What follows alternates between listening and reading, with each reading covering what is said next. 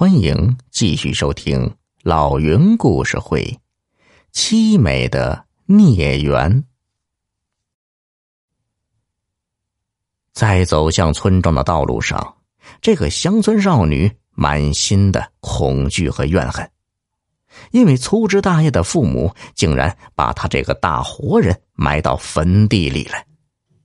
想到这里呀。沈小兰对这个盗墓贼充满了一种莫名的感激之情，因为若不是他挖开墓穴，他就真的被活活的闷死在里面了。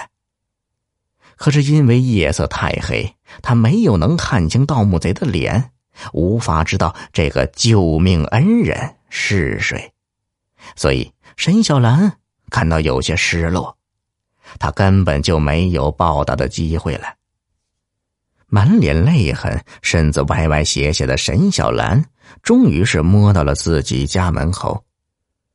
他把虚弱不堪的身体倚在了门板上，他心里在想啊，如果父母知道他们的宝贝闺女从坟地里活着回来了，不知道有多么高兴呢。沈小兰举起右手，开始敲门，细声细语的叫道：“爹娘。”我是小兰，我没有死，快开门呐！沈小兰发现屋内燃起了明亮的煤油灯，但很快又漆黑一团，并传来了一阵惊慌的脚步声和低语声。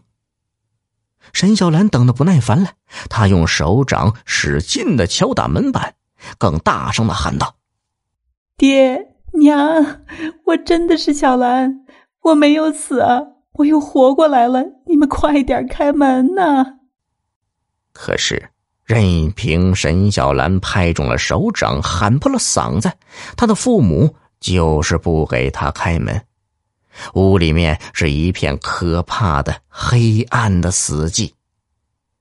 沈小兰是又气又恼，她委屈的大声嚎叫起来。北方十月的夜晚已经有相当多的寒意了。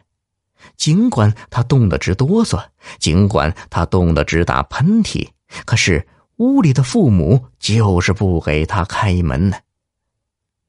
就在沈小兰的叫喊声渐渐的弱下来时，房门的后面传来了沈大强颤颤巍巍的叫声，那是带着央求和哭腔的声音：“小兰，你走了就走了，你的阴魂咋来了？”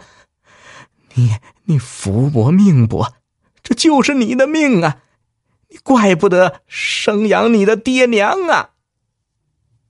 沈小兰正欲分辨，门板后面又响起了母亲的哭诉：“小兰呐，你活着的时候吃香的、喝辣的、穿好的，你死了，妈又把祖传的玉镯给你戴上了。说句套进窝子的话。”爹娘待你可不薄啊，可你的阴魂咋回来了呢？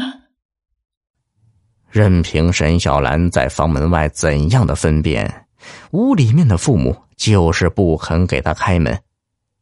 没有办法，沈小兰终于是不喊了，也不叫了，因为他太累了，太困了。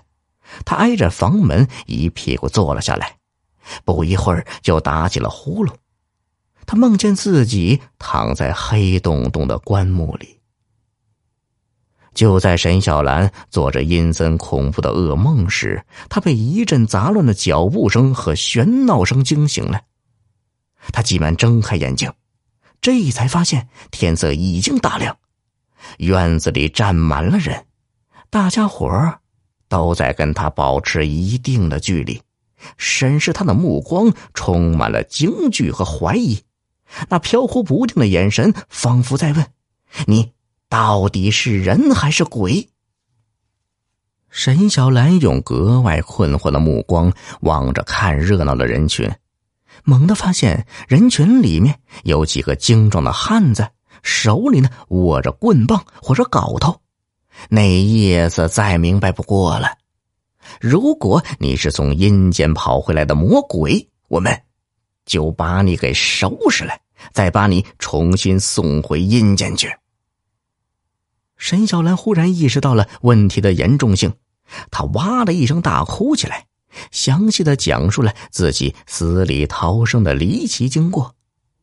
她抹着满脸冤枉的泪水说：“我确实是被盗墓贼挖出来的，不信你们到坟圈子里去看看呢。”